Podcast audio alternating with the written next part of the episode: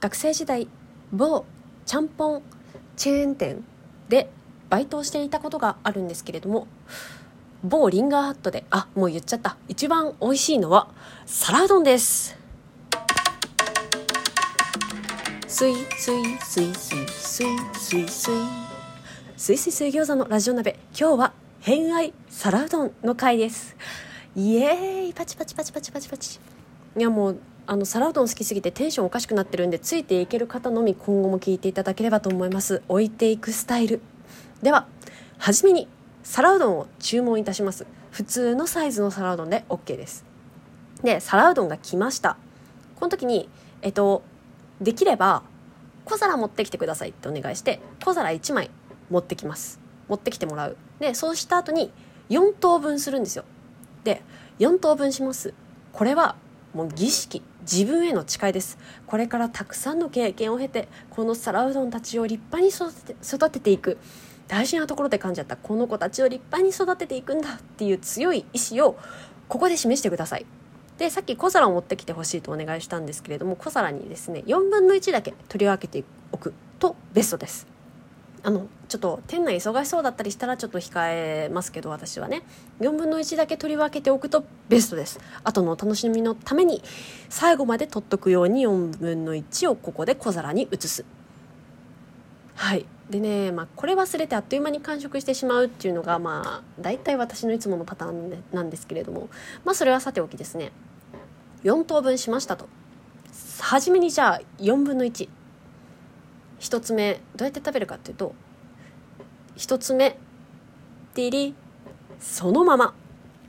えもう最初熱々のうちにちょっとあのやけど注意で食べていただきたいですね。あんと麺があはじめまして。ええはじめまして。みたいな感じの時に食べるんですよ。あんはちょっととろんともっちゃりしててちょっぴり絡みづらいんですよ。であっさり魚介ベースなんでえ絡みづらいけど意外と優しいんじゃん？みたいな。感じであんを楽しみます。一方麺はパリッパリで香ばしいです。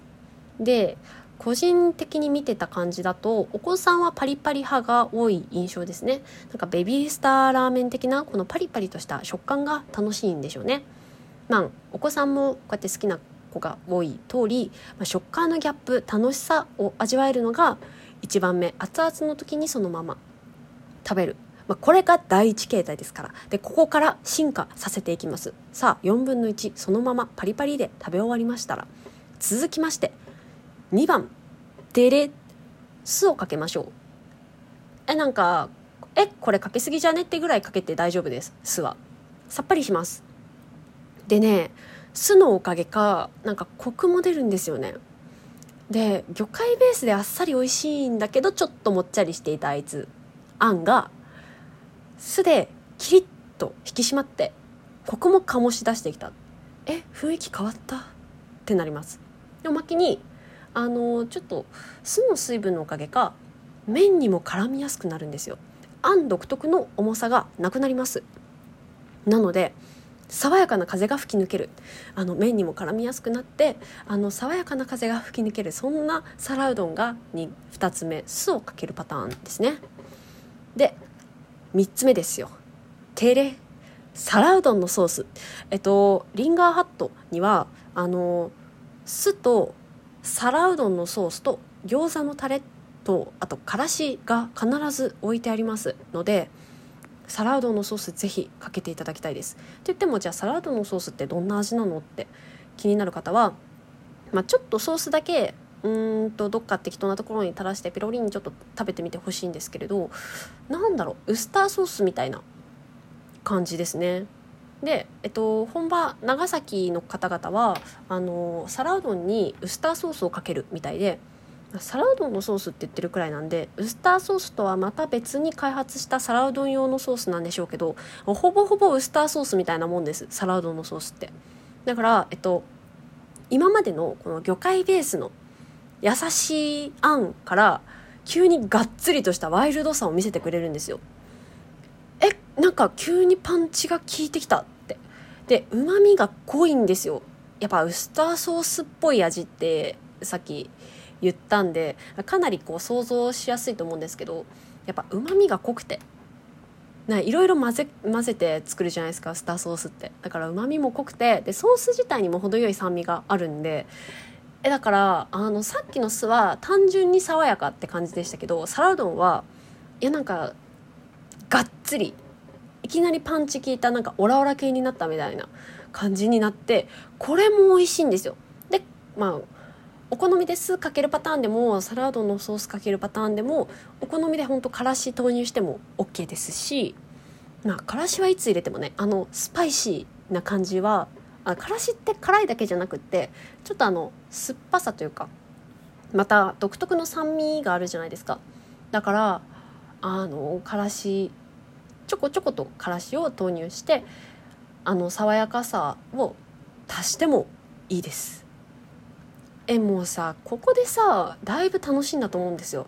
パリパリ酢皿うどんのソース。でえじゃあえっと大きなお皿にはこれでなくなりましたと。で最後。小皿に取っておいたものをようやく食すんですよここで。4番目。てれ。もちもち。でここでようやく小皿に取っておいた皿うどんを食すんですよ。もう何者にも染まらず二人きりの世界に隔離されていた皿うどんをここで食すの。うんとなんで取っといたかっていうといろいろぶっかけてきたじゃないですか。酢とか皿うどんのソースとか。だから結構ねお皿の上カオスなんですよね。でまあそれもそれで美味しいんですけどここでようやくもちもちになった何者にも染まらない2人を食してみていただきたいぜひとも。であんと麺が私たち前世からつながっているのよみたいな顔をして小さな皿の上にいますから。でまずは一口何もかけずに食べてください。水分を吸ってすっかりもちもちになった麺にさらに絡みつくあん。もうねあの頃のパリパリとした面影はもうどこにもないんですよ。もうねどこにもないんですけれどもしかししかしですよ。長い時を経て2人は混じり合い至福の食感とハーモニーを生み出していたんですね。はい。でもちもちと味わった上で。うん。今までのフレーバーを考えた上で一番好きな組み合わせでいただいてください。もちろんそのままでもいいです。あのまだねほんのり香ばしさが残っている部位もあったりしますからね。あのパリパリも面影感じつつもちもちを食べていただきたいで酢で爽やかさを足すか。ソースで力強さを足すか。あるいはからしで刺激を加えるか。全てを包み込み溶け合える2人に何を与えどう食べるかは全てあなたに委ねられています。だから本当にね皿うどんはね無限なんですよ。食べ方が。でね、まあ、4分の1取っとくの小皿に取っとくの面倒くさかったら取っとかなくていいんですけどうんとでも取っといた方がやっぱいいですね。雑味が混ざっちゃうっていうかあの酢とか結構水分あるしウスターソースって味濃いしだからうん何て言えばいいのかな。なんか舌があんまりちゃんと嗅ぎ分けられないというか。まあね。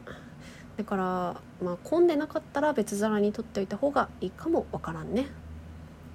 と散々偉そうに語りましたけれども私ですね一口目から結局ね美味しすぎてあんまり美味しくてあんまりにも美味しくて4等分する余裕などなく酢やソースからしの存在すら頭から消し飛びなんなら視界にも入らなくなっちゃってうおーって無我夢中で食べちゃうのが皿うどんですでねあこれねちょっと小技じゃないですけど皿うどんのかまぼこあるじゃないですか。あれ最後取っといてあの麺あのあんと絡ませあのお皿の上に残ったあんをちょいちょいちょいちょいってこう寄せるみたいな。ちょっとお行儀悪いですけど別にこんなあのフランス料理店とかでもないですし、まあ、チェーン店のあのちゃんぽん屋さんですのでまああのちょいちょいちょいと寄せてねごめんねってあエビとかもいいですよ。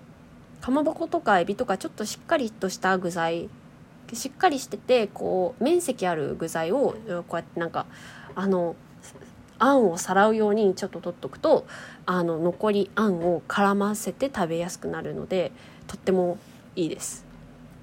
うん。でおまけなんですけどリンガーハットは餃子もうまいです。なんて言ったらいいのかな。薄皮の中にねキャベツとお肉がたっぷり入ってるんですよね。あのニンニクやネギが入ってませんのでお仕事のランチタイムですとかあとはデートの時も食べれちゃうんですね。これ。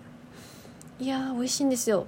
でね皮が薄いのでパリッとした食感の中にパンパンに詰まったおつゆがジュワッと飛び出すんですよ。えもうね餃子ご飯いけますね。てか餃子ご飯を言ってましたバイトやってた時は。もうね一口噛むとじゅわっと飛び出すうまみと甘み。餃子も美味しいんでぜひ皿うどんセットでご賞味くださいませ。あっという間に食べられると思います。いやー美味しいんだわこれが。はい。てなわけでちょっと熱く語りましたけれども、まあ、皿うどんはねパリパリ派もちもち派あとは酢かける派ソースかける派まあいろいろあるのでぜひ自分だけの最強の皿うどんを作ろうということでまたねあのおすすめの食べ方とかあったらお便りで教えていただけると嬉しいなって思います。てなわけで今日のところはこの辺でそれじゃあ皆さんごきげんようさようなら。